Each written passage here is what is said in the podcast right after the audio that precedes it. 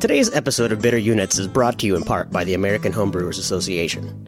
The A H A has a host of benefits for joining, including discounts at over twenty-five hundred beer businesses, like breweries, bars, restaurants, and homebrew supply shops in the U S and worldwide. You'll also get access to discounts on many brewing publications, award-winning homebrew recipes, and expert advice. Go to bitter units dot com to learn more.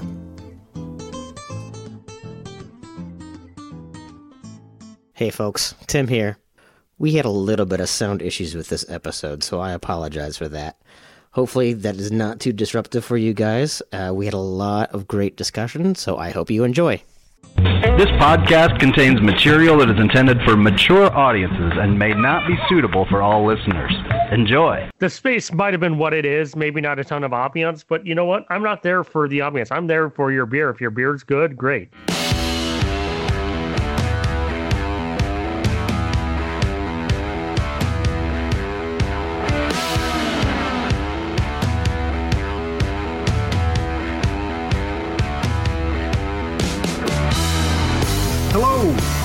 Welcome back to Bitter Units, a podcast hosted by the tailgate society dot com. Uh, if you haven't listened before, we drink beer. We do it well. Other than that, I'm not sure we do much well. But here we are for episode whatever number it is. It probably says in the notes that you read before you pushed play, so there you go. Um, but we typically have brewers and people from the industry on, and that's what we're doing again today. Tim, as per usual, you have hooked us up with another great guest. Tell us all about who we've got with us tonight. Well, I'm not going to tell everything about him. I'll let Derek talk a little bit for himself. But tonight we are lucky to be joined by my good friend, Derek Almendinger, the head brewer of Unmapped Brewing in Minnetonka, Minnesota. Um, Derek and I have actually known each other for...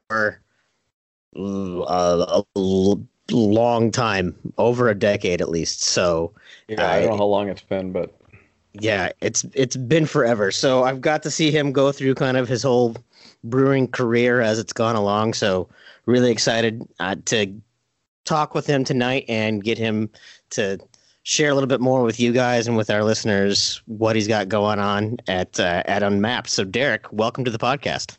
Thanks, Tim. Always great to uh, see you and visit with you, and excited to meet some new friends. Excellent. So careful we... what you wish for. we we usually start off just kind of standard question. Tell us a little bit about yourself, how you got into the industry.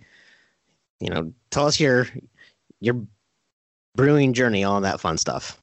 Sounds good. Yeah, uh, I mean, like you said, we've known each other a long time, um, and it.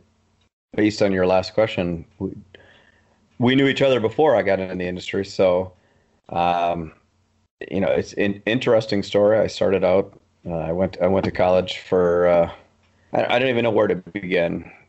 This is a, a podcast that I'm sure your listeners don't want to fall asleep to. Um, oh, they already do.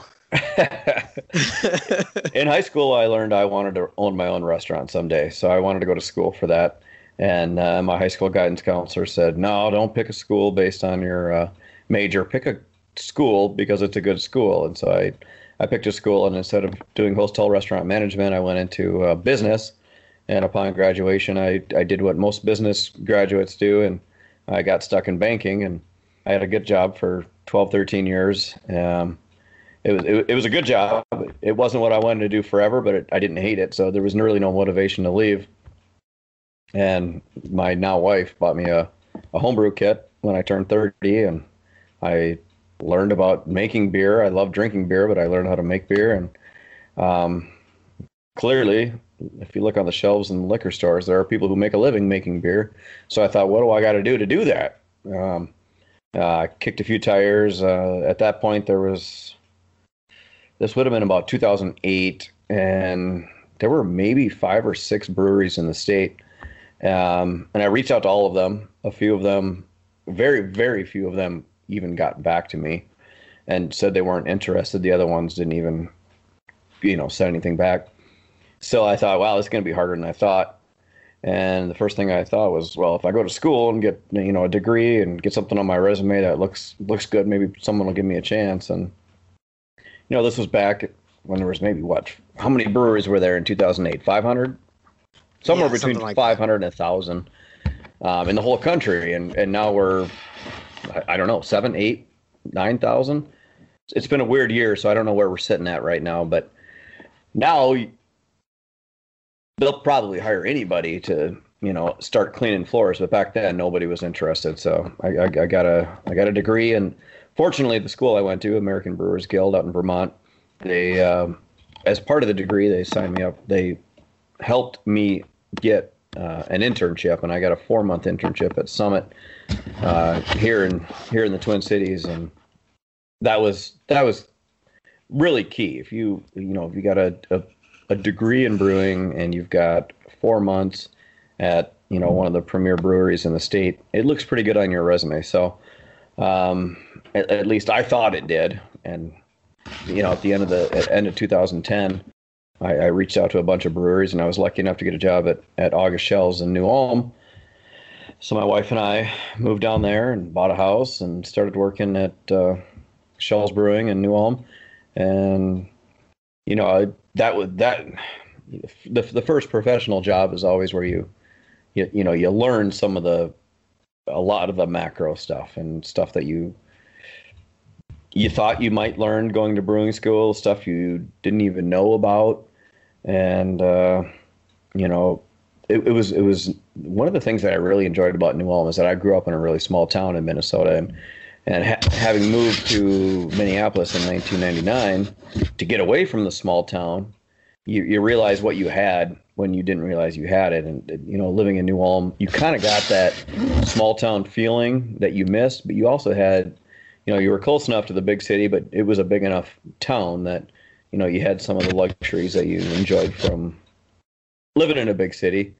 But we always knew it. My wife's family was from, you know, suburbs of Minneapolis, and my parents had since moved to the Twin Cities, and um, we got pregnant too. So we decided we it, we needed to move back to the Twin Cities, and, you know, Surly lost a brewer. They were looking for somebody, and I'd kept in touch with Todd, and he's like, well, let's talk. Let's uh, let's figure out if we can make it work, and, and, and they did. So I joined Surly in two thousand twelve, worked for them for two and a half years, and it was a great place to work. I love the people. I love the company. Uh, But they grew, Surly grew so big, so fast that there were, we were working overnights. We were working, you know, we were working around the clock. We were doing thirty-six, forty brews a week on a thirty barrel system. There was, you know, there was, there was hope in the future. Um, clearly they were building a new brewery, and that was exciting too, but there was a little bit of a promise of, you know, things are going to get better. As soon as the new brewery is built, we're not going to be working overnights anymore. And, you know, once the new brewery was built, I could still see the writing on the wall. It wasn't going to change. And, you know, we had one kid, we had another one on the way, and I just, I couldn't work those hours anymore. That was not working for my body chemistry. And um, a, a brewer position opened up basically in the town that I was living in, nine blocks from home. And that was Excelsior Brewing. And I, I, I applied there, and they, they accepted me Uh, right away, and started working there in two thousand fourteen. I worked there for two years, two years exactly. I actually quit Surly on my birthday in two thousand fourteen, and I quit Excelsior Brewing on my birthday in two thousand sixteen. I worked there for two years, um, and that was the nice part about that, you know, going from Summit to Schell's to Surly. Those were the those were the big guys, and really all I did, um, I, it's a sounds like I'm making it sound bad, and it wasn't. It was great, but all I did was make work. You know, I'd come in mm-hmm. in the morning, and I would do the same thing every single day, and um, you don't realize how much you learn until you actually start doing it on your own. Excelsior was quite different. It was the smallest brewery I had ever worked at, and I was doing a lot more than just showing up every day doing the same thing. I learned a lot of the micro stuff to um, – working at a brewery, from, you know, getting everything we needed for a brew organized, uh, ready. We were doing filtering. We were doing we were doing a lot of things. Um, are your uh, I wonder if we're putting people to sleep now. no, no. no, you're good. Um, I'm trying. I'm trying to watch my twins too right now. Yeah, I was gonna say I've got, I've got them going too, Derek. It's all right. at least, at least we've got runners on uh, runners on the corners in the eighth, and we're up. Anyway, um, yeah. Well, we were. You don't up. have March Madness on? I, I don't. I'm a baseball guy. You know, okay. March you Madness should... is great. I I I would enjoy that more in Vegas than I would at, at home. But um, yeah, U C L A, I've been... up. U C L A is up four right now. Oh wow! Who are they? Who are they playing? Gonzaga, who's undefeated. Oh, Gonzaga, yeah, the yeah, favorite overall. Yeah. Okay. Well, good. I like to see a good uh, a good upset. I'm gonna I want to I want to jump in here with a P S A. Go for it. You ready for this hot take? As a former high school teacher, I want all the people who just heard about his guidance counselor steering him the wrong direction from what he wanted to do. Uh, I don't want to tell all high school guidance counselors to go fuck themselves because that story has been told a thousand times by a thousand people. Stop shitting on kids, high school guidance counselors. Let them go do what they want to do. They'll figure it out on their own if that's the right thing to do or not. Yep. Stop shitting on kids' dreams, you pieces of shit who never amounted to a goddamn thing. Thank you. That is your P S A for today. And, I, back uh, know that I no, let, let, kids, let, let kids find their way, because I went to college wanting to be a physics teacher, and then I ended up, I fucking hate math. I don't want to do this. That's eight o'clock in the morning on a Monday. So I ended up getting a degree in radio and television, uh, and then I found out that doesn't pay dick. And then, yeah, so. And the hours are awful. But anyway, sorry. Thanks uh, for the P S A, Aaron. That was, By the that way, was, what, that was a good tangent. Yeah, no problem. Way, Derek, is that the guy that was formerly Todd the Axeman? Yes. One of my favorite beers. I, that is a great beer. I know he. I guess he's no longer down there because it's just Axeman now. But right. Yeah. yeah Summit it, Surly make fantastic beers. Yeah, absolutely. Yeah, it was. It was funny watching that progression from. If you look at the packaging, it was Todd, like in all capital letters. And then in small letters, it was the Axeman. And then they changed it to Todd in little letters, the Axeman. And then it was just the Axeman. Todd has been completely removed from the packaging. And it was yeah. a, a slow progression. But yes, Todd is the Axeman. I think, uh, I don't think, I know. Tim actually played guitar with the man. And he will forever be known as the Axeman, whether you take his name off the package or not. Is that what they mean by axe? Because he's a guitarist, or exactly. Yeah. So no he, shit. Okay. Yeah. So he's he's a guitar player for the band Power Mad, which I I don't know that you're into into metal, but they like they had like Metal's videos right. on yeah. M T V back in the day and stuff like that. Yeah. So I yeah, mean they it, they played they played right alongside Metallica in like early nineteen eighties, and it was just who. What record companies decided to promote which band, and they were touring all over the world. Power Mad, they went to Japan, they went to Europe. They were touring all over the globe, just like Metallica was. But, you know, for whatever reason, they decided to promote Metallica and not Power Mad, and Todd became a brewer. He still plays in Power Mad, and he can still... Yeah. And he could still play guitar, really incredible. When Derek said I got to play with him, I I've, I felt like I got to play near him. I no, was from, from my from where I was watching, you were playing with him. Yeah, it was it was fun. It, that was supposed to be a brew day, but neither of us were brewing. The both of us were just playing guitar. Do uh, does Aaron and J T know the Hexit story? They probably do, right? I don't know that I've ever told that one. No, you no, should. no. You but should. You... That's a hell of a story. Okay, so let's go. So Todd had announced that he was parting ways with Surly. And it was not necessarily on the best terms. Uh, it was it was a very kind of difficult separation for those two. But he announced he was leaving, and he's at Three Floyds now, uh, which, J T, I'm sure you're familiar with the Three Floyds. Uh, out of what town in Indiana are they? Munson, right? I don't remember. Anyway, yeah, it's it's it's Chicago, greater Chicagoland, but Indiana, okay. yep, right? Yep, yep, yep. Uh, they they just keep on growing. I noticed on the top fifty list, they jumped up to like twenty-fourth this year. In the nation? Yeah. Oh. Yeah, Three Floyds really got really jumped up. But uh, so he was headed out there, and on the way out, then he, I mean, we just kind of reached out to him. Our owner just kind of reached out, on, out to him on a whim and said, hey, do you want to brew a beer with us on your way out of town? And so we did this one-off beer called Hexit, which was a Braggot I P A, uh, which was a bitch to make because... I remember that. Uh, yeah, well, because, you know, the base malt was honey malt, which isn't a base malt and doesn't have the diastatic power. So the mash was a nightmare. You know, it was a two-day thing because, like, the first day, a Braggot I P A is like a, it's not really a thing, um, but it's like a beer mead hybrid. And so, like, on day one, we we we did the mash and knocked that out, and then day two was we did the mead part, the honey, and knocked that out and blended that. So it was it was an involved thing. But he gave, he came in, like, literally on his way out of town. His car was packed up and unpacked a guitar, and we had a couple guitars in the brewery, and and so, you know, Derek, being a friend of his, came over to the brewery to hang out that day. We had, I don't know, but. Three dozen brewers from Surly and other places to come by and, and hang out with us all that day. Did and, you have groupies? Uh, well, yeah, the groupies, groupies. all have groupies. Groupies, groupies. Yeah. There we go. They're all tubby, bearded, know-it-all white guys. Back in my day. But uh, yeah, so we got to do that, and that was that was fun. I think that that was right around, around when you told me. Uh, you were leaving Excelsior. Wasn't that the, the same time, Derek?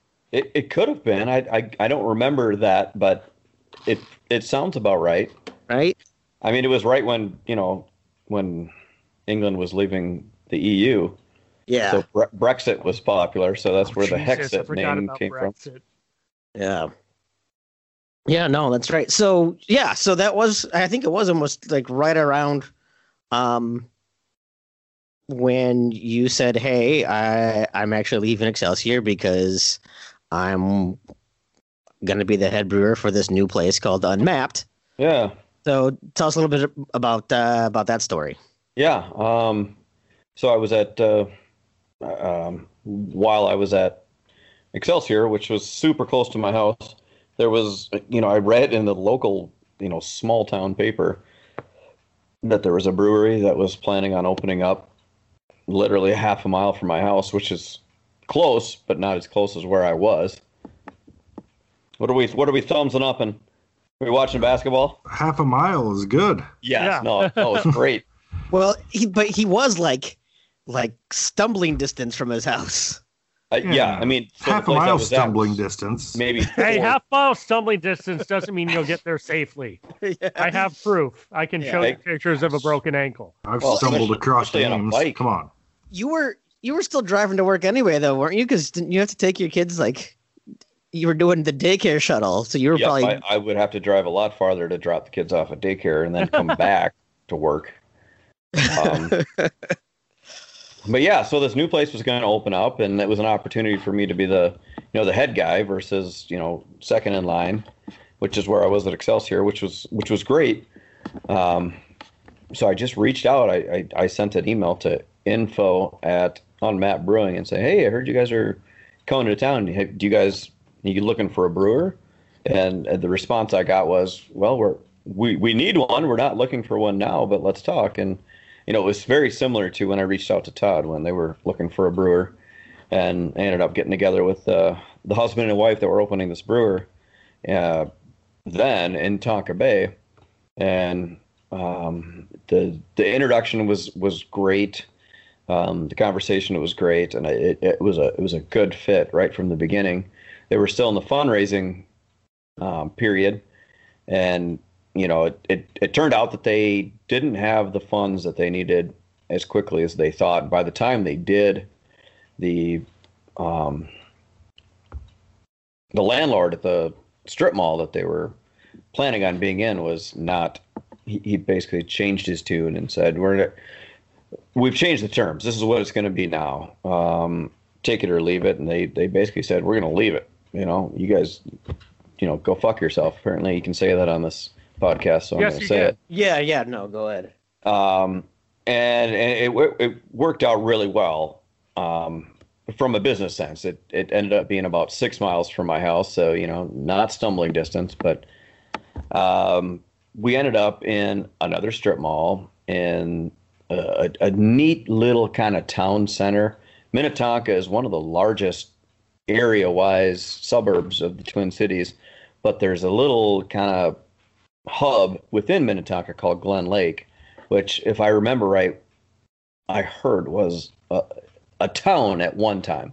Now it's just a part of Minnetonka, but it's uh, a neat little place with the crossroads. It's got a lot of commercial, a lot of uh, um, um, retail, but it's right in the center of a, a bunch of com- uh, residential areas.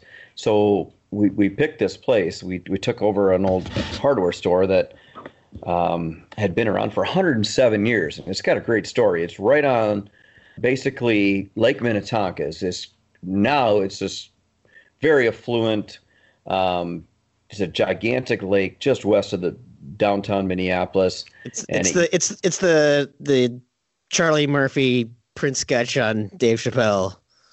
Exactly. Lake. Fucking purify yourself. But it used to be where the affluent Minneapolis business people would go in the summertime, and they built a, a streetcar line that went from downtown Minneapolis all the way out to Lake Minnetonka. And when that streetcar line was built, you know, places just like today, they would pop up these business centers along the way on the stops. And one of the stops was the Glen Lake neighborhood.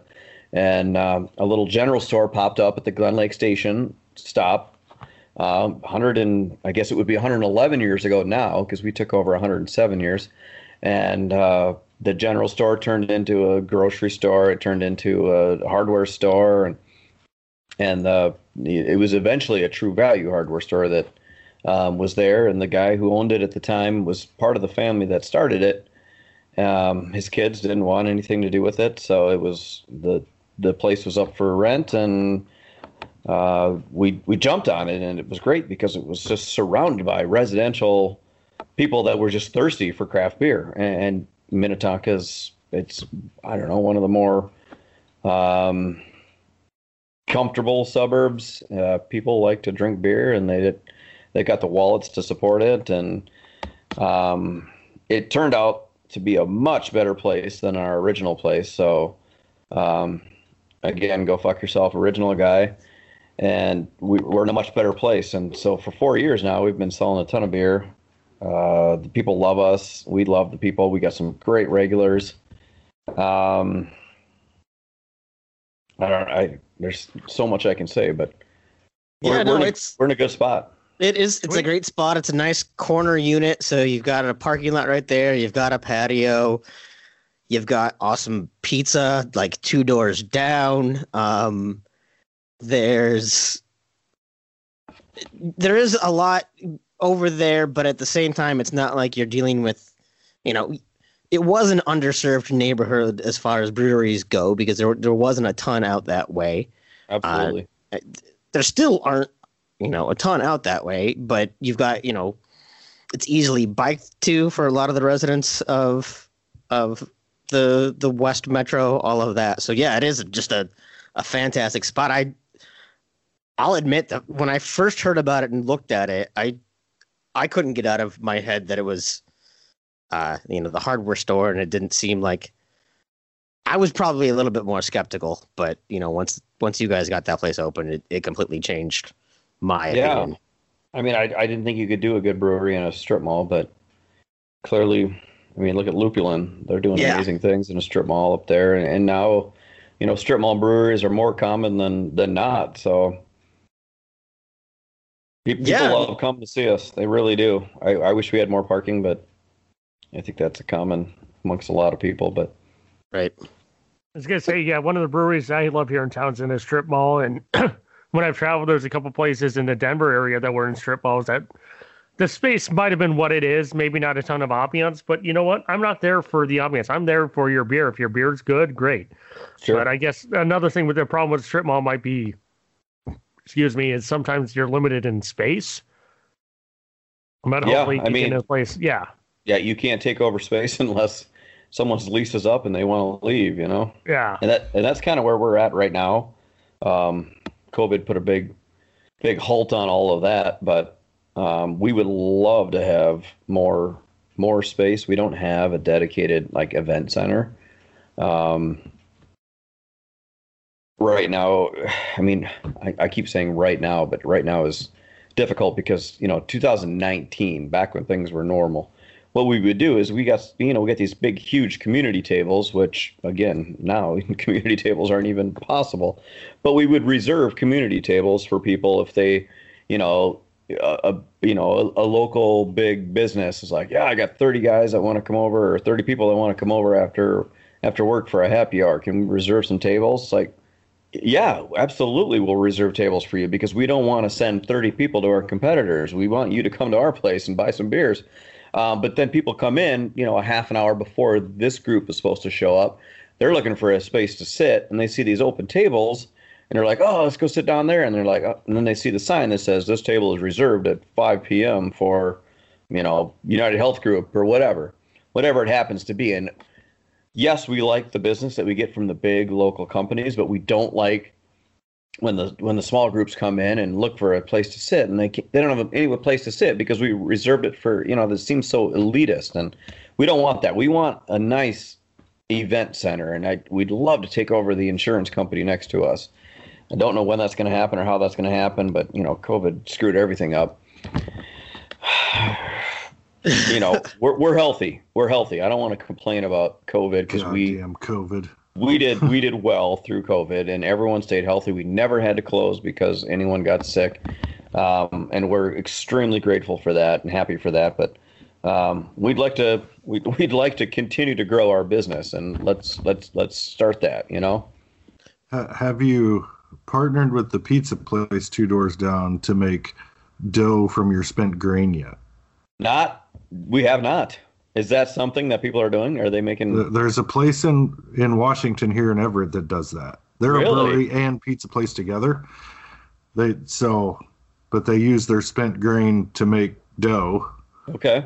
Um. So super good for the environment because we're super tree huggery up here in Washington. Sure. Um. But also, you know, probably interesting flavors. I haven't actually eaten there yet. My neighbor actually just told me about the place. So, um. But. Uh, just, you know, free uh, free uh, idea there for you. Yeah, I, I mean, I've had I've had spent grain bread, and I really like it. You have to make some adjustments if you're a bread person, bread maker, if you're going to use spent grain. But if you do it oh. right, it, it makes I, really I, good. For sure. I've had a lot of bad spent grain products, too. I feel like there's an awful lot where I, I like sure. the idea of it, but people, I mean, because it can get really dense and weird. Jim, you're not supposed to eat the dog treats. Well, now you tell me.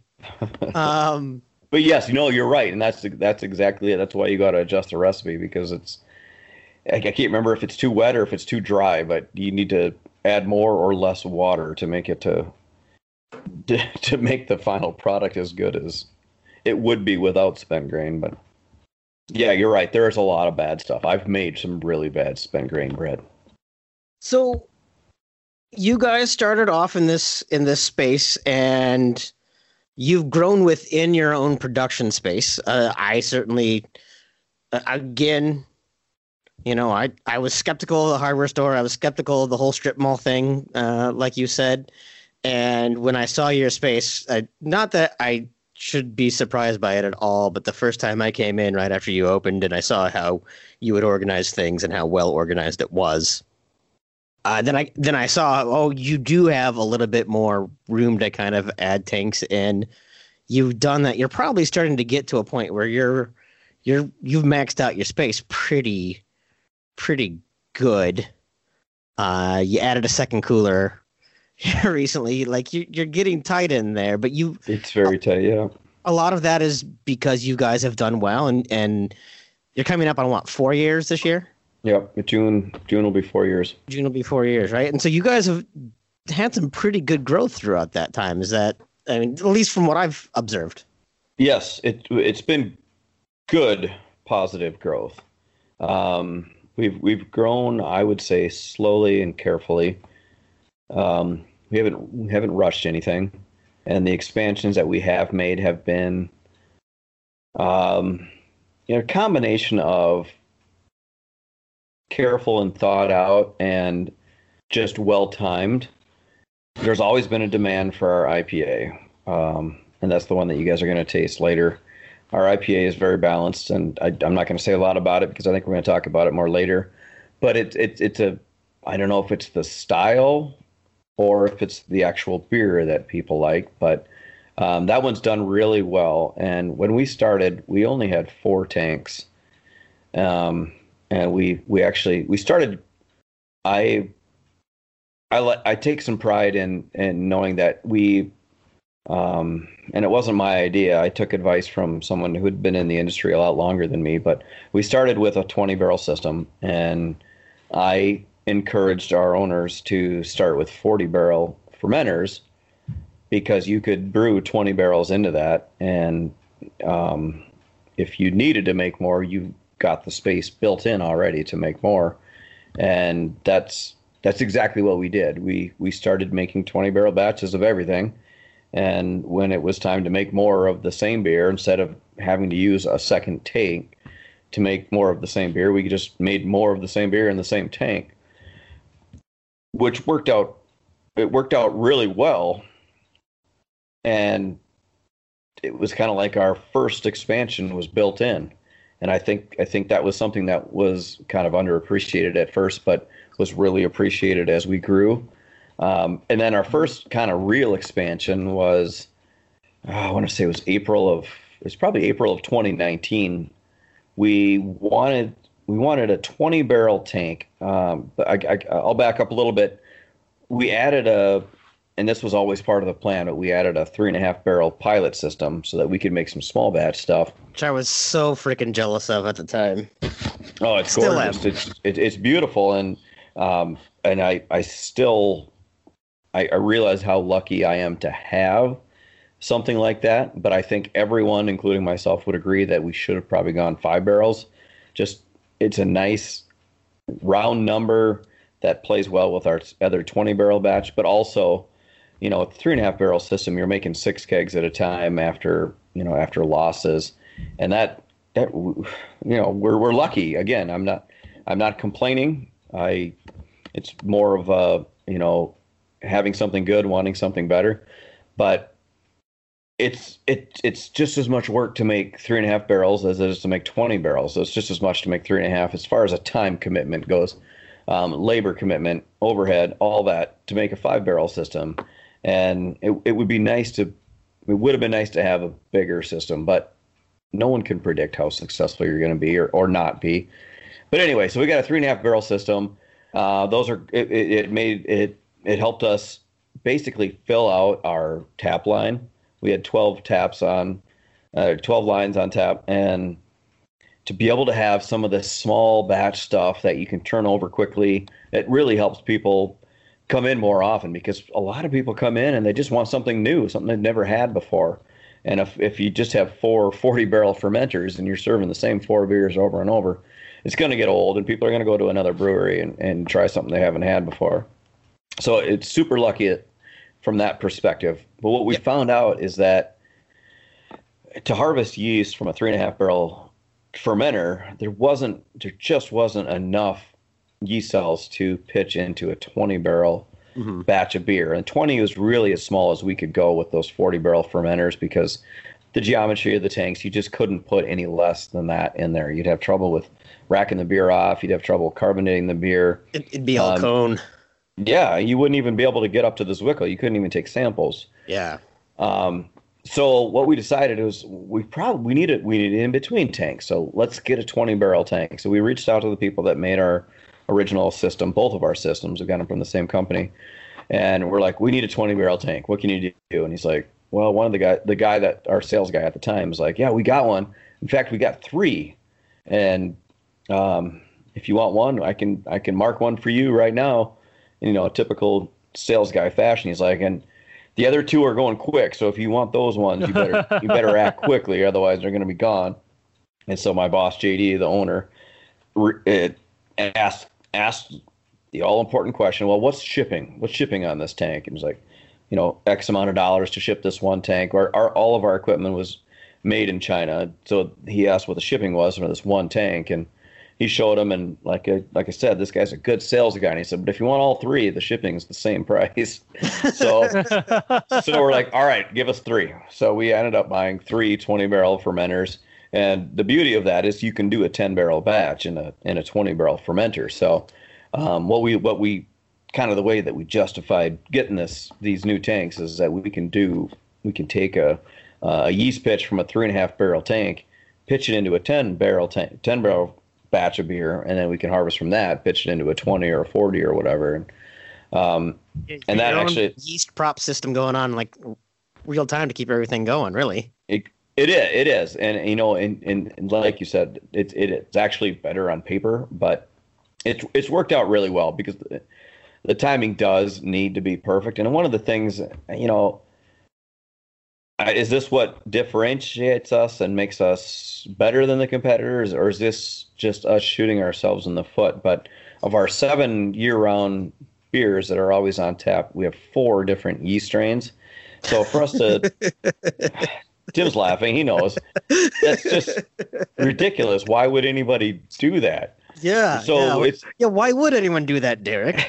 Why are we still doing that four years later? But it's hard to it's hard to keep those yeast strains going if you're going to pitch them into the next beer if you're not making them that often, and you know it it, it looks bad if you're trying to justify purchases of new expensive equipment by being able to save money on yeast, but not.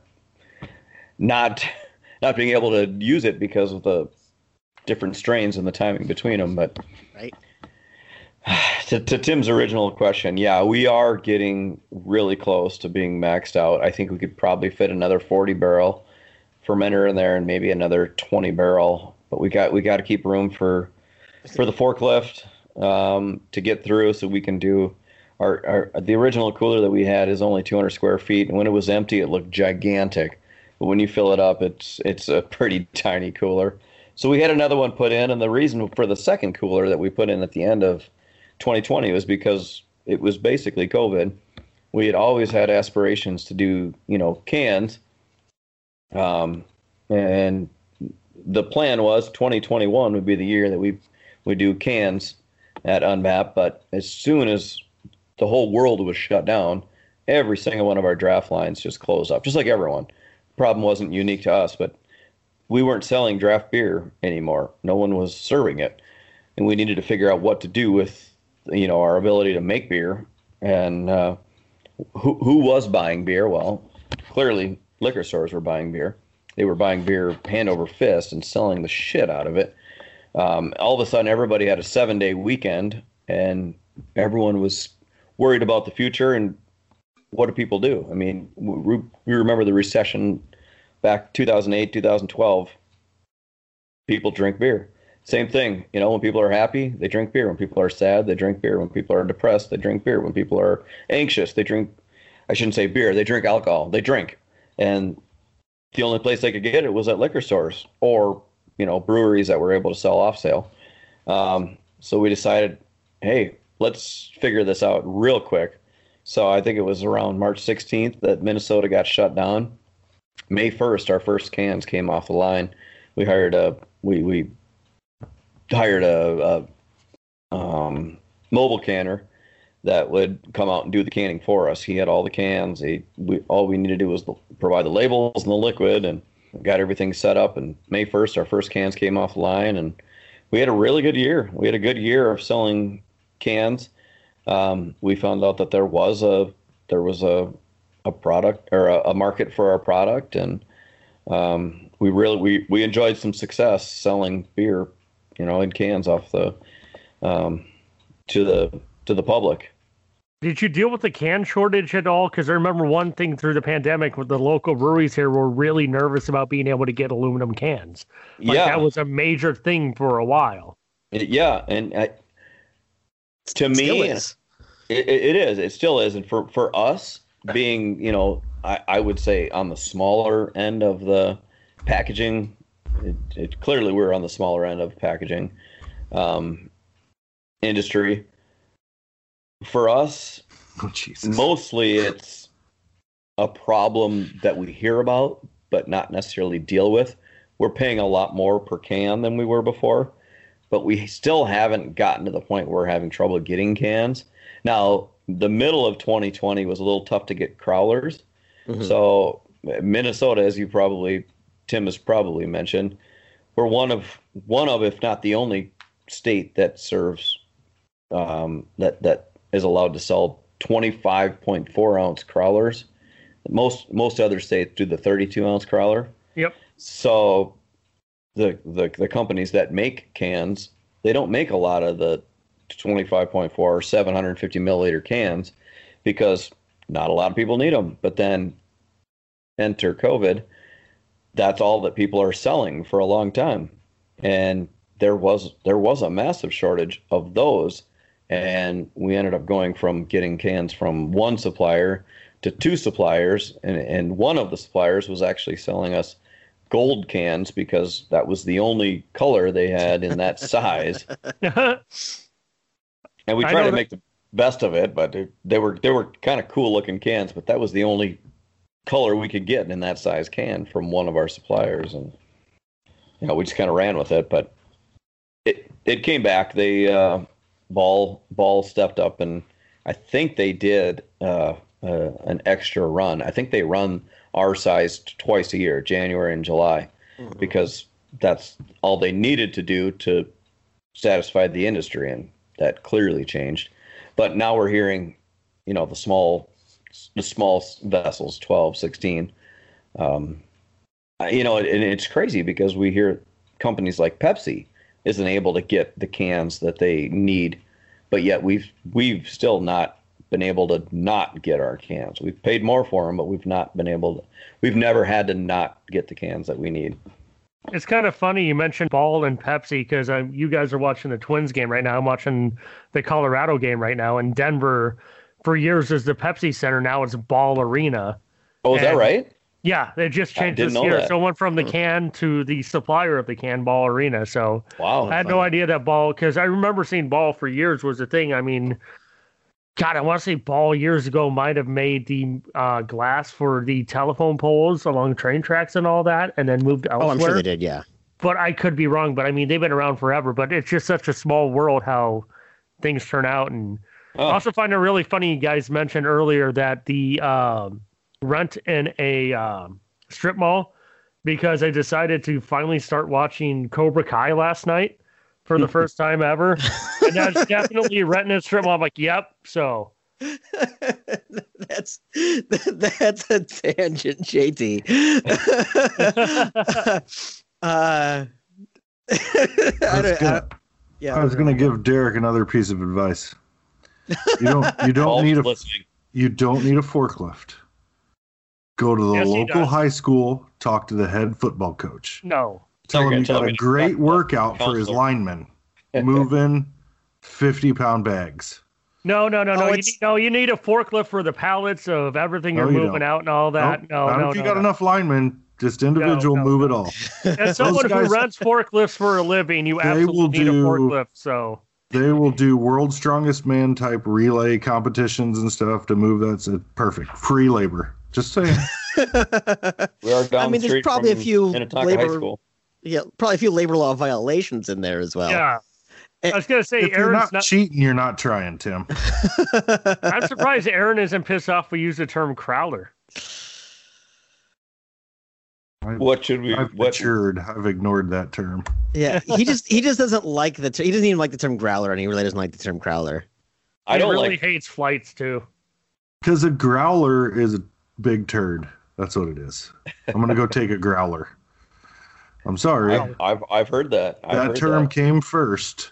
I don't like so, crawler because it sounds too much like growler. And whenever people come in and order something, they everyone every time. Did you say growler or crawler? What would you call it instead? Big ass can.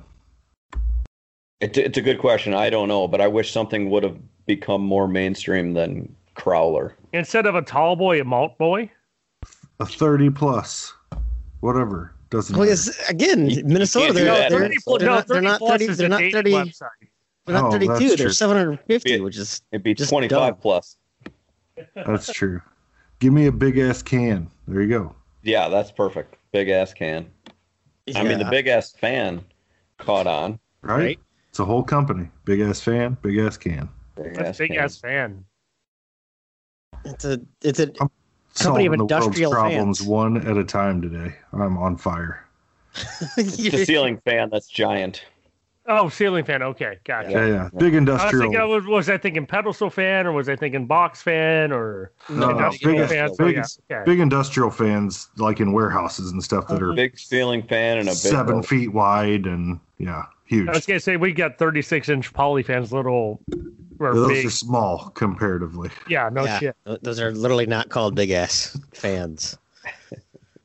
um. No. So. Derek, you, you mentioned No Trace, which we're going to have here in a little bit, but you mentioned that's kind of your your number one, your your big seller there. Yeah. Uh, I I remember when, before you guys opened, maybe even before uh, those guys brought you on, it, when it was still kind of a brewery and planning, there was this idea that maybe it could be more of a Belgian-focused or Belgian-inspired yeah. brewery, right? Um, but uh, and you do have you do have beers that that fit that mold a little bit more, but it's definitely evolved as time has gone on, right? Um, and it's probably continuing to evolve, I think, as you guys go around.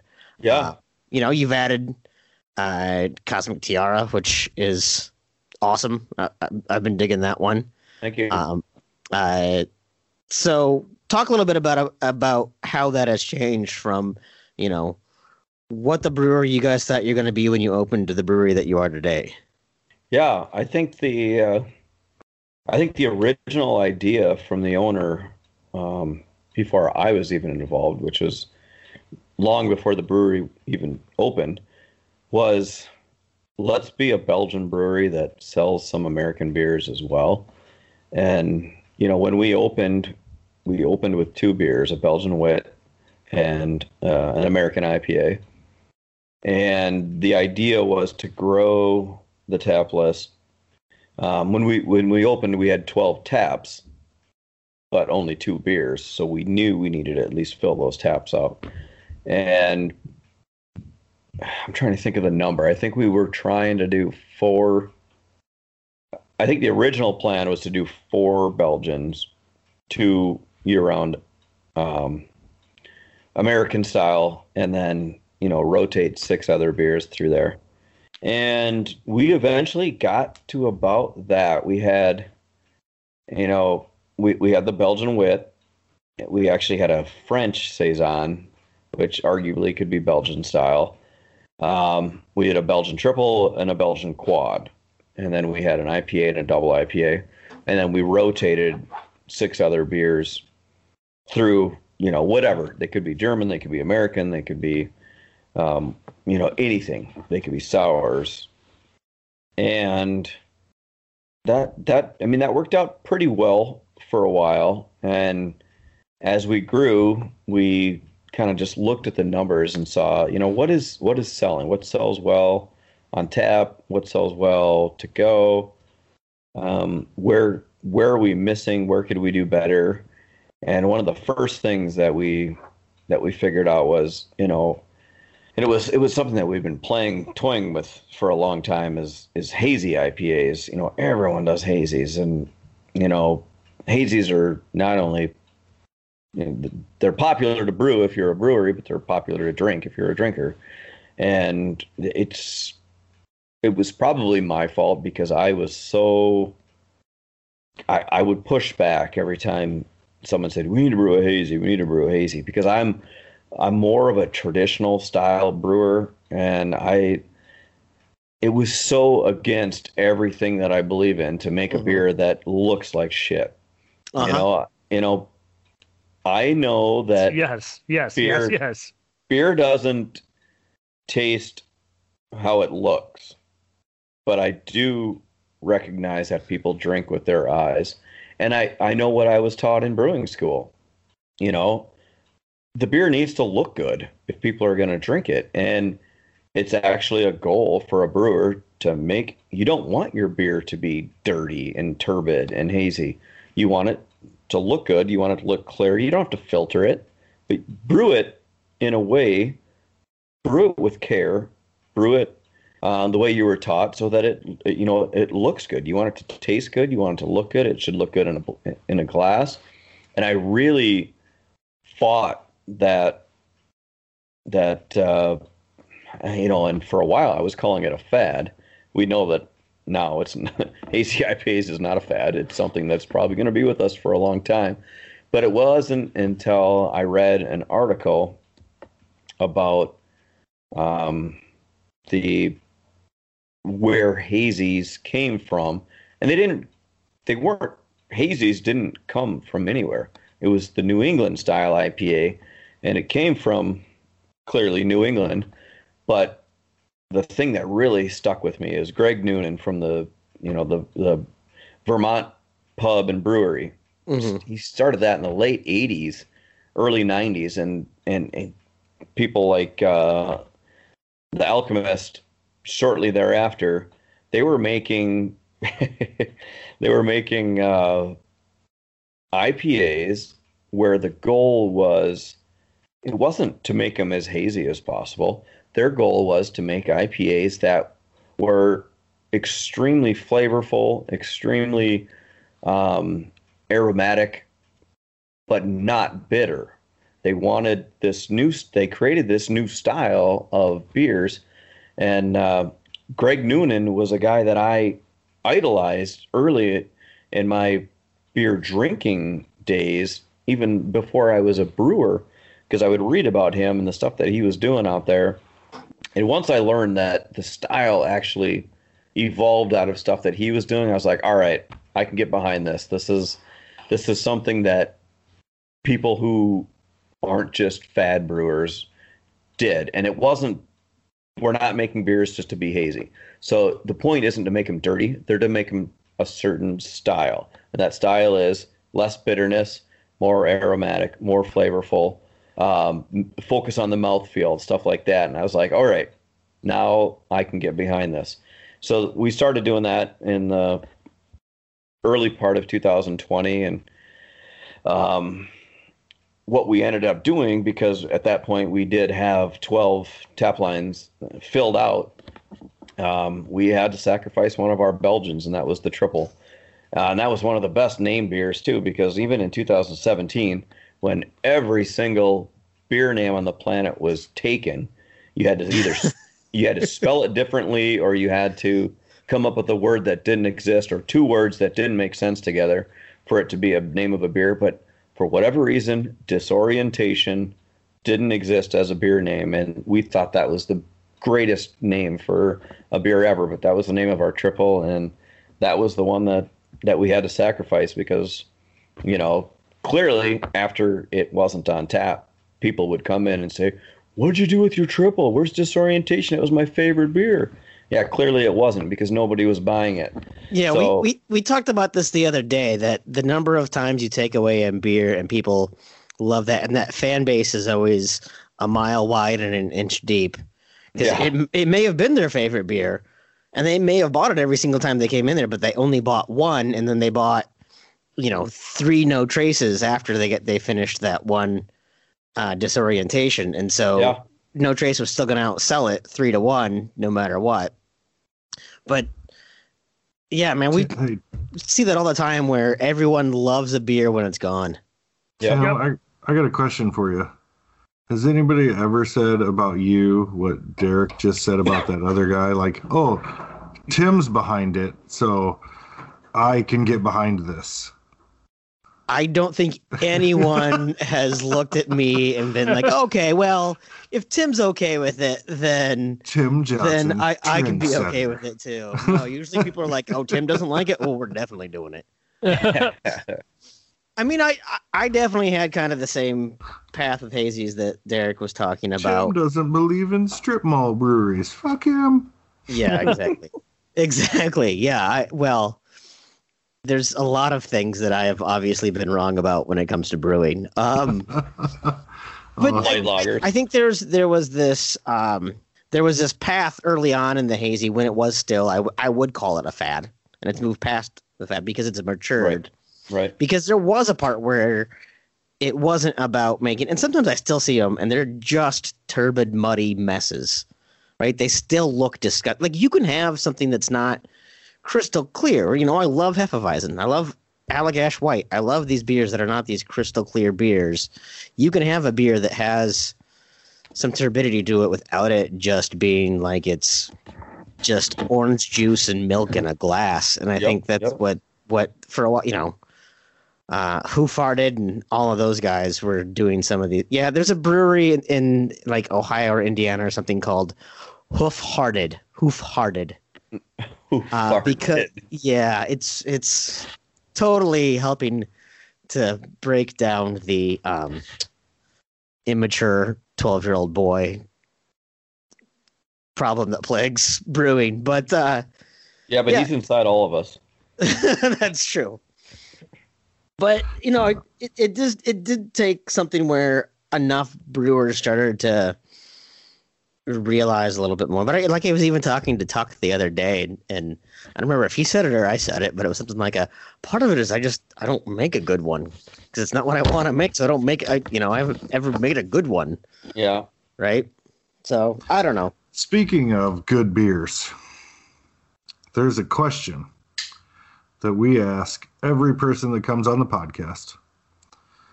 Um, so we're going to ask you, and we typically ask it right before we get into the tasting section and we take our break. Okay. Um, so before I ask it, I want to remind you that we have our own stream for Bitter Units now. You can find us on any podcast network.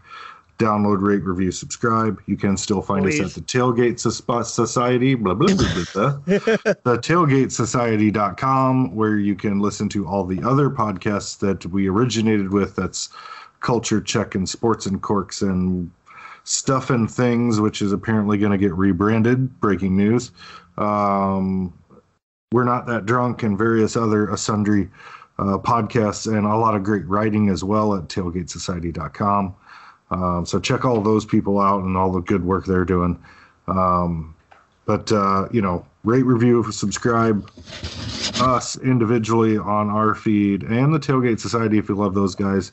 Um, but uh, do that for us. We'd appreciate it. Uh, but the question is, very simply, you're stranded on a desert island. You've shipwrecked, cra- plane crashed, um... paraglider crashed, whatever it is, however you got there, uh, and you have three to five beers that you just kind of have to have with you. That's what you're. That's what's going to get you through until you get rescued. What do you got to have with you? Three to five beers. All right. Well, that's that. That makes a big difference. Um, ironically, Tim mentioned one of them just moments ago. I, if I had to name my favorite beer on the planet, it would probably be Allagash White. I love that beer. Shock, shocking. What?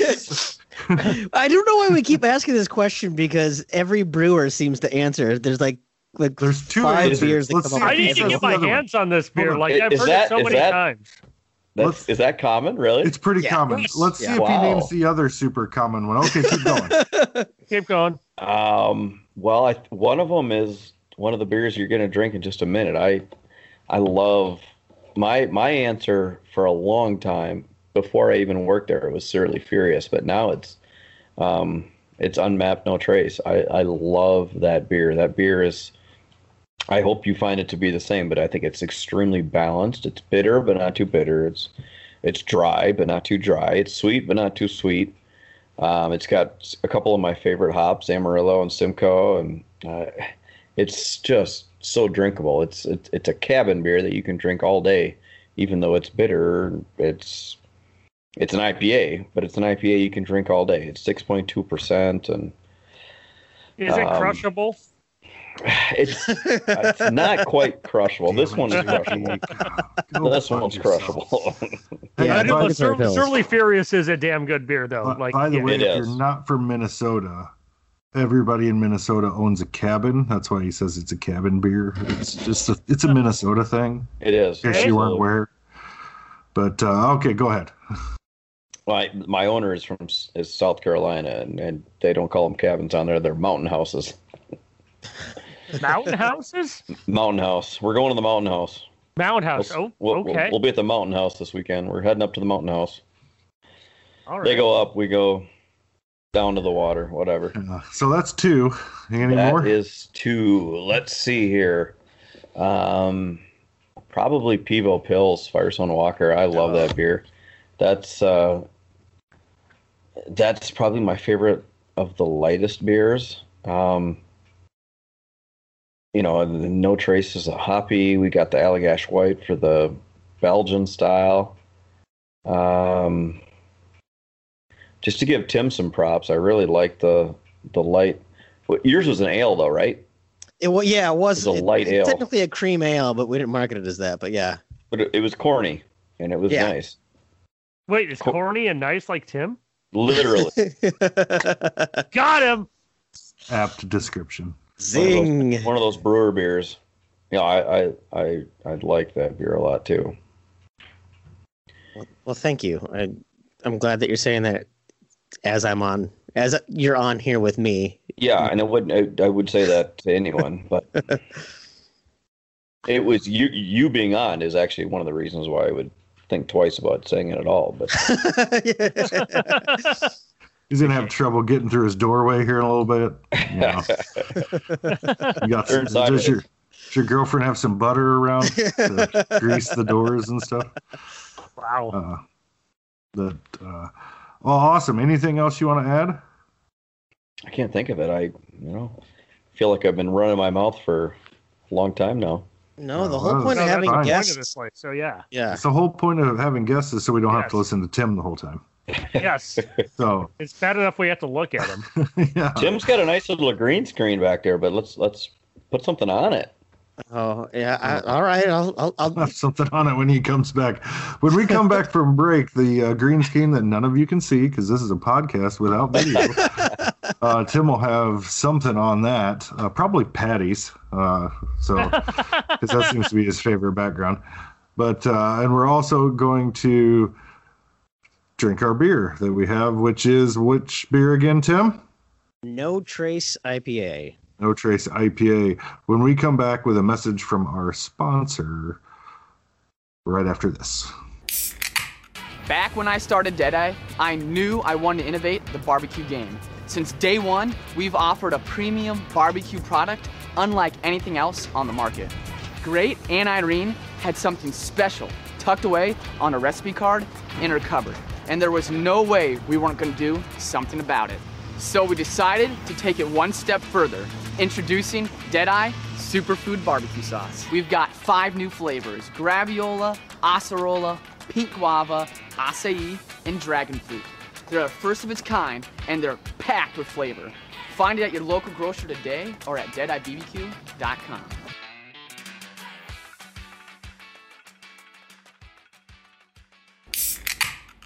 Uh, welcome back to the second half of this episode of Bitter Units.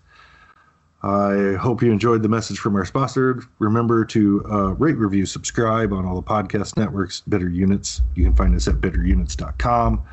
Uh, you can also find us at the tailgate society dot com. And, uh, yeah, Twitter, at Bitter Units. Uh, basically, we're Bitter Units. So if you can't find us from that, I'm sorry I can't help you. Um... We we're are the, we're the we're the two hundred seventh rated food related podcast on Apple Pods, oh, that's so true. We we're are. kind of a big deal. Kind of a big deal. I have an apartment with of rich mahogany, uh, and many leather bound books. Um, but uh, yeah, so we're back with No Trace I P A as our drink of choice this evening, and. Uh, Derek, why don't you uh, give us the, uh, you know, a little bit more. You've talked about it a little bit already, but a brief yeah. background of this beer, um, and then we'll get into the tasting. Yeah, so this beer was, uh, this was our first beer we ever made as uh, as a company. Um, this was the beer that we broke the broke the uh, equipment in on. It was supposed to be a Belgian wit beer as our first beer, but I was a little scared at making a fifty percent wheat beer, our first beer on a lauter ton that I had never used before. So we did the uh, we did the No Trace first, the the I P A, and it uh, I brewed it to be, and you know how beer styles change over the years. I mean, people know what a uh, like an E S B or a standard bitter in, in England back in, you know, the late eighteen hundreds, mid nineteen hundreds. Those were really bitter beers back then, but now they'd be considered pretty tame. And when I, it's only been four years, but when we first brewed this beer, it was supposed to be an aggressive um, American I P A. And, and as, as we know, I P As in general have just become something of a, just a different, different category altogether. But our I P A is, is generally pretty balanced. Um, you know, like I said earlier, it's not too extreme on any end of the category. And I, the, you know, the beauty of, of building this beer from scratch was that I could pick the hops, and my favorite hops, you know, were, and still are, Am- Amarillo and Simcoe. And I think those beers really go well together. They don't, they don't scream, they don't scrape your taste buds, but they offer a lot of, um, a lot of complementary flavors that, Uh, just make the overall, you know, drinking experience, you know, good. I'm happy you're making a beer with Amarillo and, and, and Simcoe, because I feel like those are forgotten hops anymore. Right? I know. I, I remember when like Cascade and Chinook were the, those are the sexy big, Centennial. big hops. And then people forgot about those, and it was like, oh, give me the Simcoe, give me the Amarillo, and um. And then those became forgotten, and all of a sudden it was, give me the Citra, give me the Mosaic, and and now if it's not from New Zealand, nobody gives a shit. So, right. Um, but we're still giving some love to the the Simcoe and the Amarillo. You got some pine, you got some fruit, citrus fruit, grape grapefruit. Um, I I and I think it I think it's really pretty to look at. It's one of those beers that if you come into the tap room and and pour it on draft, it looks like we filtered this beer. Now, I know that the beers that you guys got have a few floaties in them, and we're working on getting the the packaged product to look as good as the draft product, but um, it's not hazy.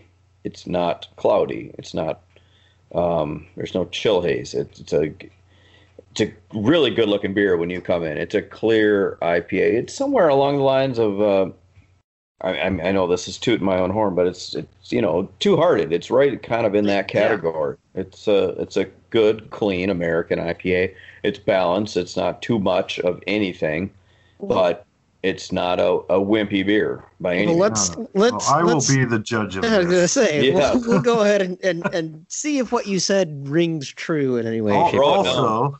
I want to let everybody listening out there know that uh, we have a, a, a fourth taster tonight. If you followed along on Twitter with J T, Tim, and I in the last year, uh, you may have seen us interacting with a real asshole on Twitter uh, named at Pork Chop Hawaii. Um, that's also uh, my brother. The best uh, brother. The best brother, he says, yes. Uh, so he is actually here in Washington with me, sitting in, and he's going to go through the tasting with us. Um, so... We're going to have a, an extra voice here. If you're wondering who that is, it's at Pork Chop Hawaii, uh, also known as my brother Troy, who is a giant asshole. So, all right. I do appreciate that you put the, the microphone right in front of his face so we don't have to I, look at him. one hundred percent. You, now you should appreciate in front of your face. That's on too. Purpose. You just have to imagine how beautiful I look. Yeah. So anyway, let's go ahead and jump in. Brad Pitt divided by a thousand. Um, so, I'm going to go grab another beer. So if you're going to trash talk this beer, do it now before I get back.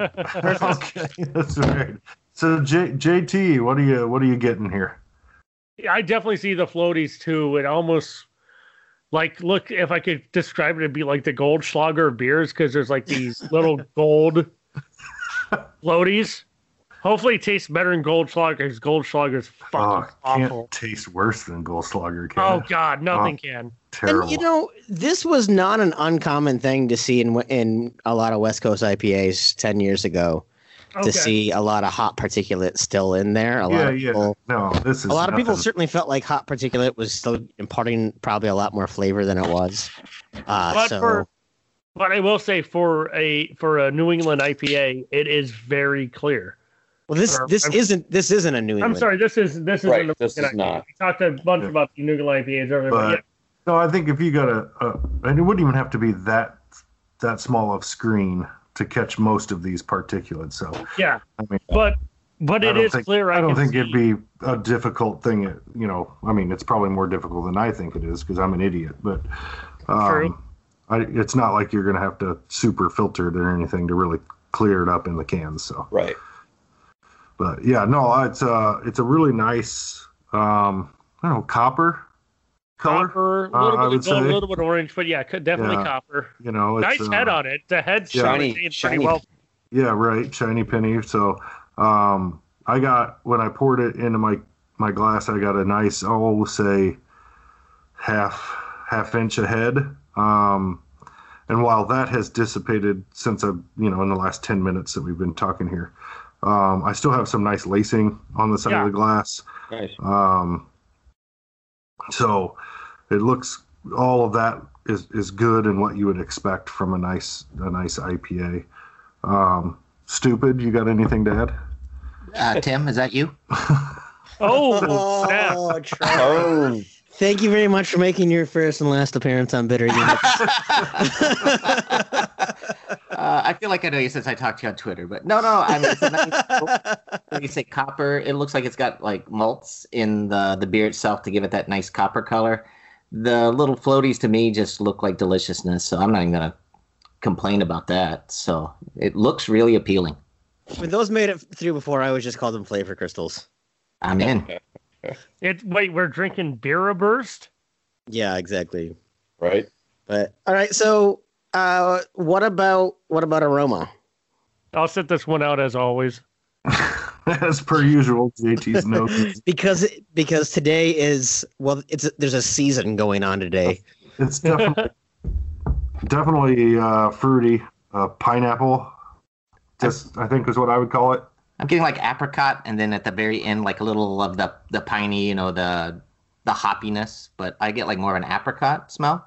Stone fruit, all right. Cool. Yeah, I, I definitely get more kind of stone fruity, apricot tangerine type of thing. And then I do uh, drink more beer than him, so yeah, yeah.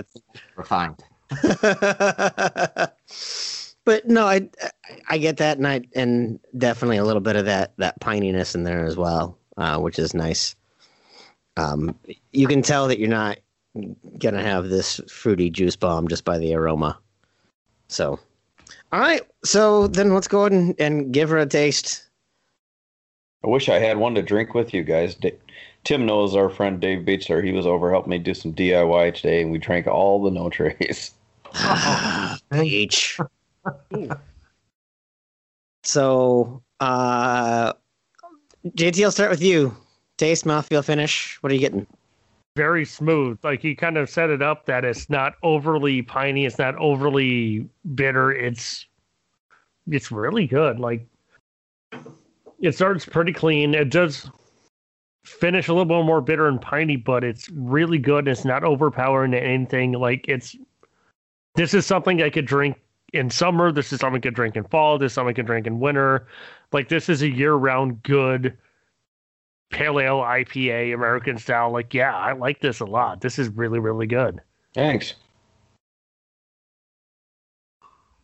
Uh, yeah, no, I I agree with what Tim or J T is saying.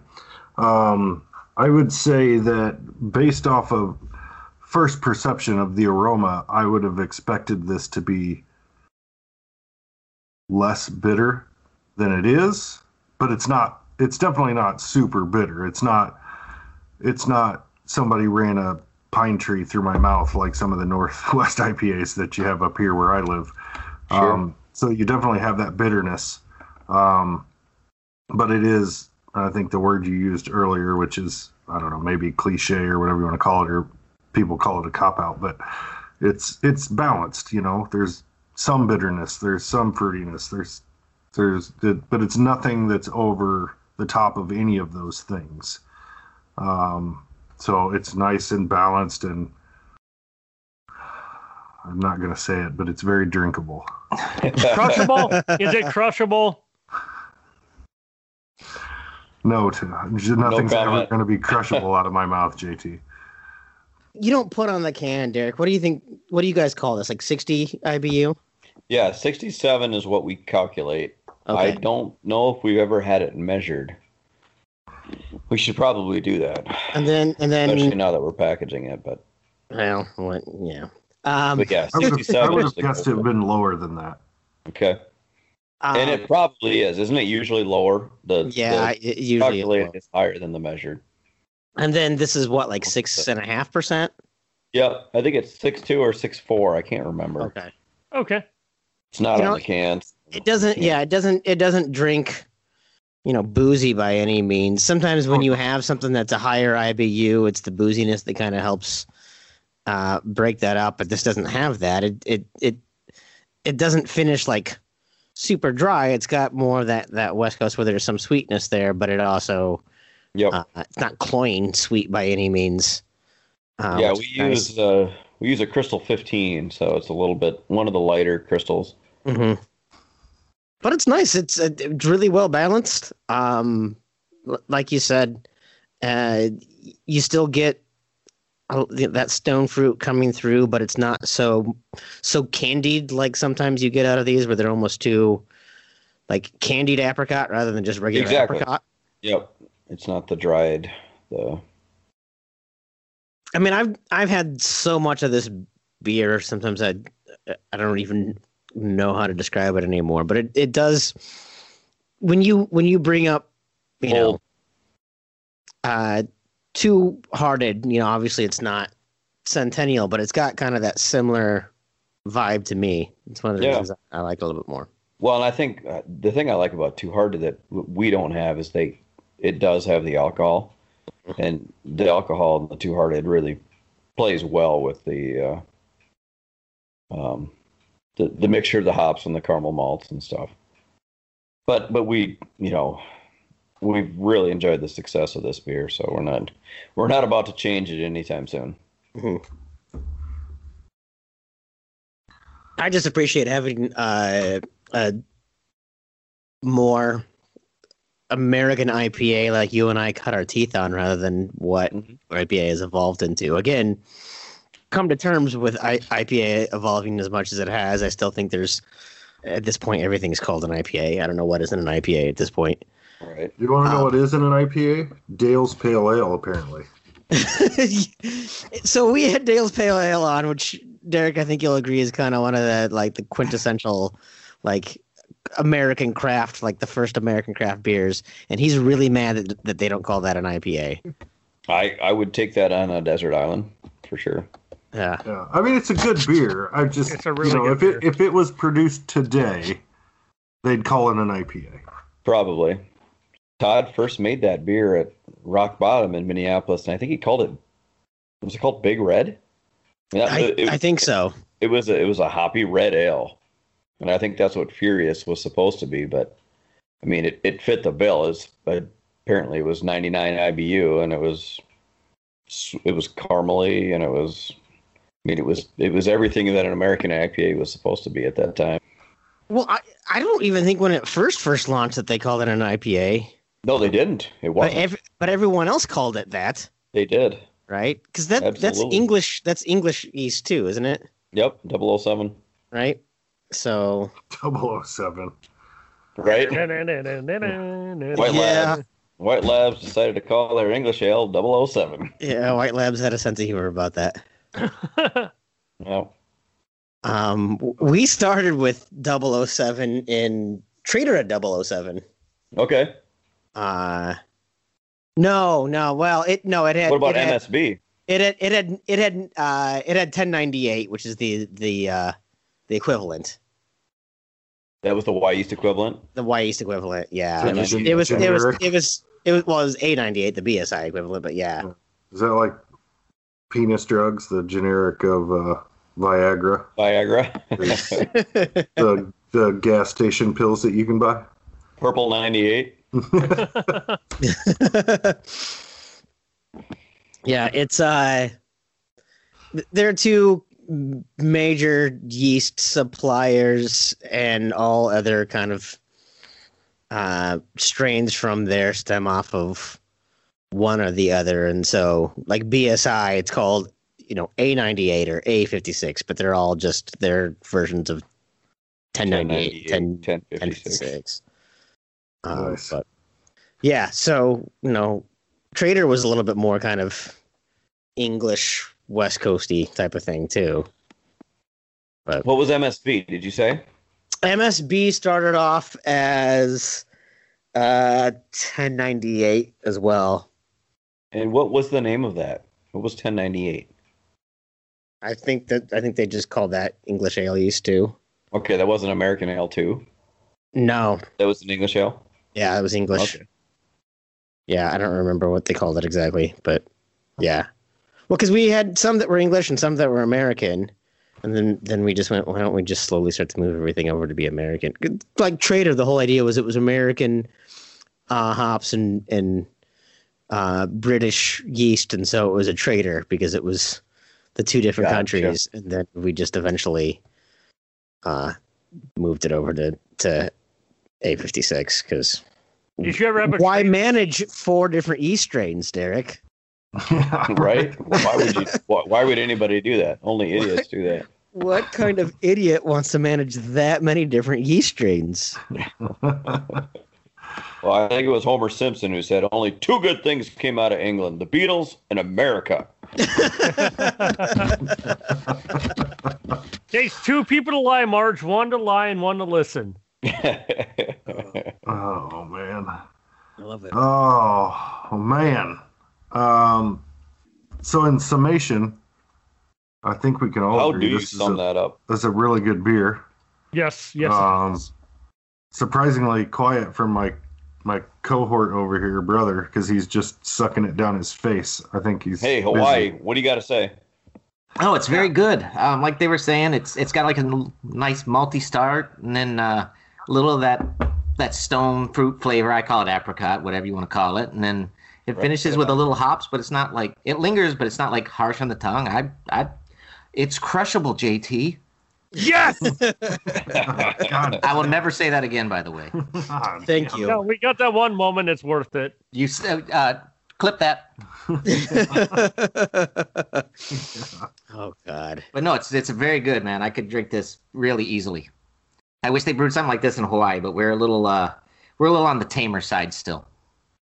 Well, it's I don't understand how Hawaii breweries do it because Derek was talking about, you know, managing four different yeast strains and, and having to manage the calendar. And if one ingredient is a day light or one beer is taking a day longer to, to finish out than you anticipated and that tank didn't get flipped, like it fucks up the entire schedule.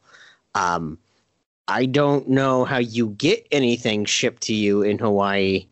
Uh, no kidding. I can't right? imagine. Yeah, I mean, right? it's it's all on a boat. I mean, for the for beer and stuff, it pretty much all comes on a boat, and you just live with it. Does it ever get stuck in a canal sideways? Uh, no, because we go through the we don't go through any canals. So, but yeah, I mean, pretty much comes out of um, either L A or Portland, and. Uh, Like with anything, when we expect something to get there, we expect a week on the boat, and then we get it. That's how it works. Comes on a boat? They don't fly it out? Um, sometimes, but that's expensive. That's very expensive. And how much are you going to add to a beer and have people buy it? It's more yeah. expensive to send it over a plane that can land right in Honolulu than it does to send a boat for oh, yeah. two days. Boat can, um, boat like can up hold to, like twelve thousand times. Okay, that makes sense. Okay, up okay, to that ten makes times sense. more. Yes, yeah. I can yeah. attest to that. Not beer wise, but just things all in that, general. Yeah.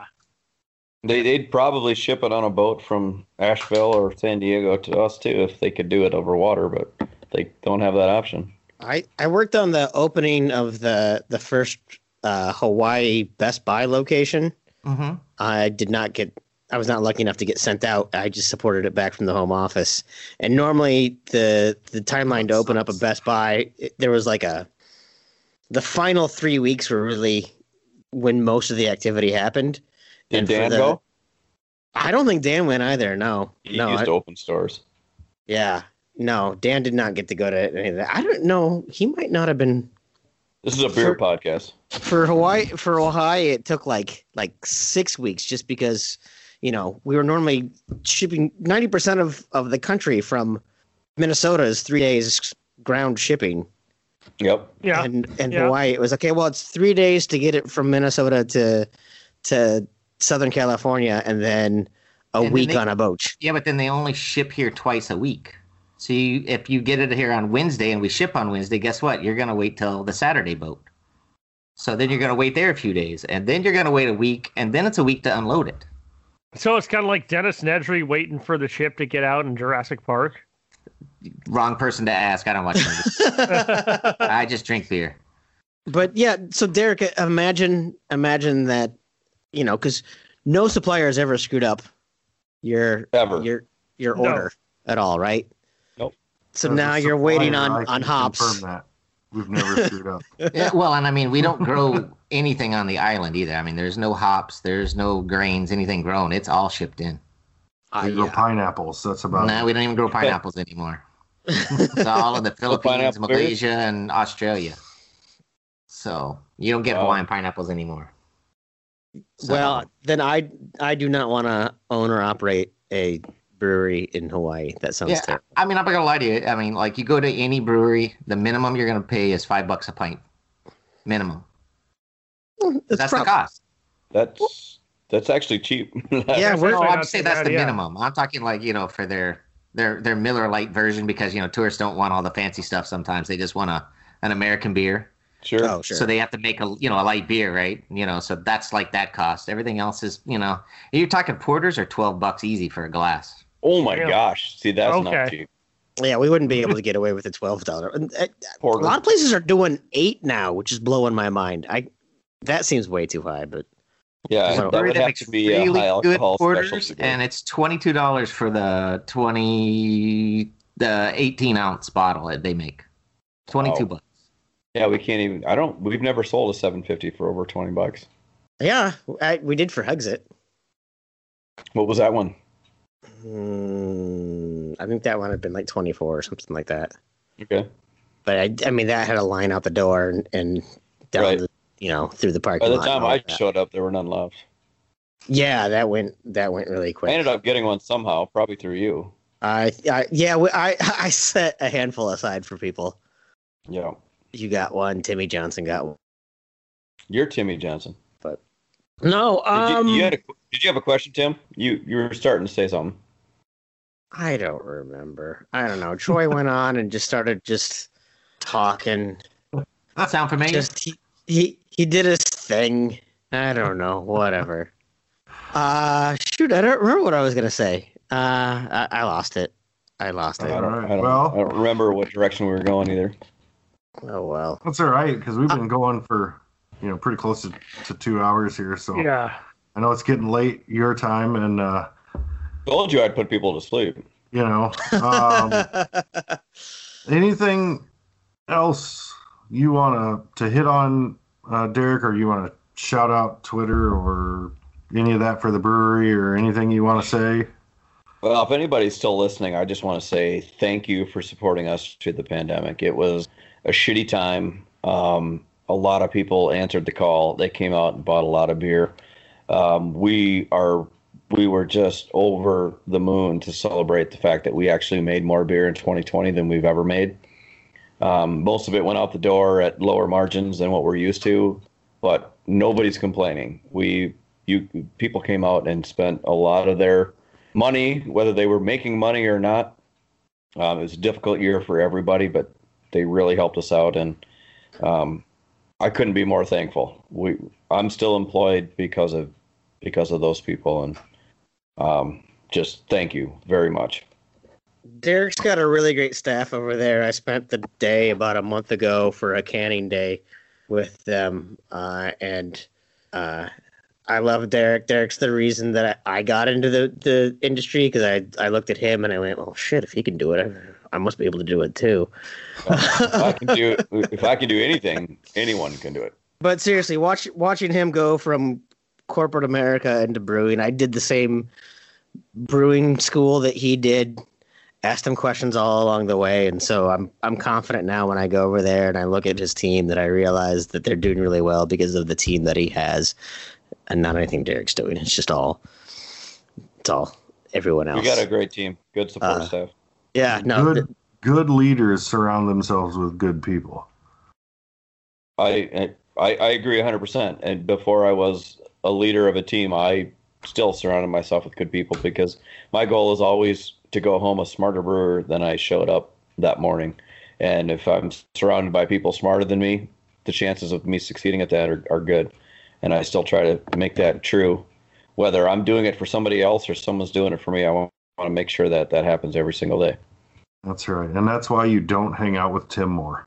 Hey-o! Thank you very much. Ah, sorry, buddy. We're working midnight to eight a.m. this week, so if you want to show up, go ahead.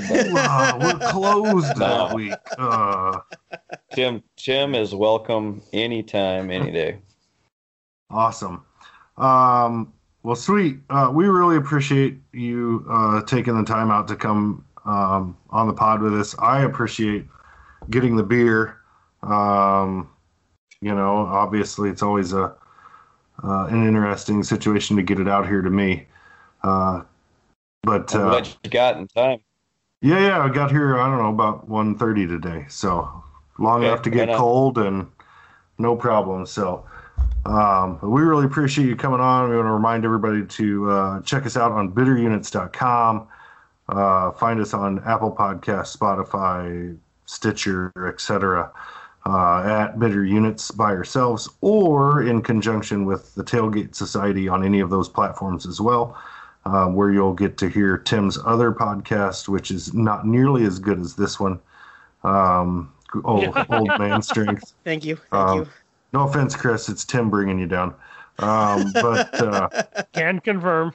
You know, so check them out, and uh, you know, Culture Check and Sports and Corks and We're Not That Drunk and Matinee Baseball, although are they doing have they done a new one lately? I can't remember. I, um, but I they, get lost on all of them. It's it's baseball season, so they should be back into baseball again.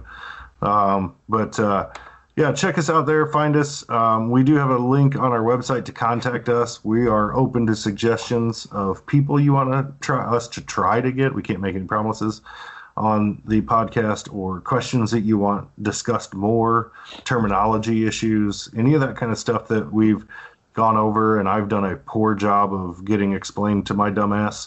Um, if you want Tim to explain it better, or uh, any of that, let us know at our website, bitter units dot com. Uh, Tim, you thought, looked like you were going to say something. Oh, I was going to say, if anyone has any T-shirts that they want, any merchandise, we will happily work to get something going for that as well. Yes, we're we're gonna. That's that's hopefully coming soon. We're gonna try to set up a merch site. I think we have our first uh, T-shirt idea, though the design is not quite finished yet. If you've been following us on Bitter Units on Twitter, uh, you might have, have uh, taken part in the poll about that. Um, I'm not gonna yeah, tell you what it is, because if you uh, have been following, you know. And it's a great idea. So I'm thinking raspberry colored shirt with a, a fooder on the front with our logo in the middle of the fooder, slogan on the back. Tim, what do you think about that? I no, I like that idea. I'm impressed by the way that you spelled fooder properly and you remembered how to pronounce it properly. Thank you. Uh, uh, Derek just got his first f- fooder. So, oh, right on. Yeah. yeah, yeah. So Look we'll for some wild ales coming out soon. Yeah, exactly. Yeah, Not well, there soon. You go. Break, breaking news someday. Fooders, yep. uh, wild ales, at Unmapped. So, uh, sweet. Well, awesome. Um, thanks again. We appreciate everybody for hanging in with us, and uh, we will see you next time on Bitter Units.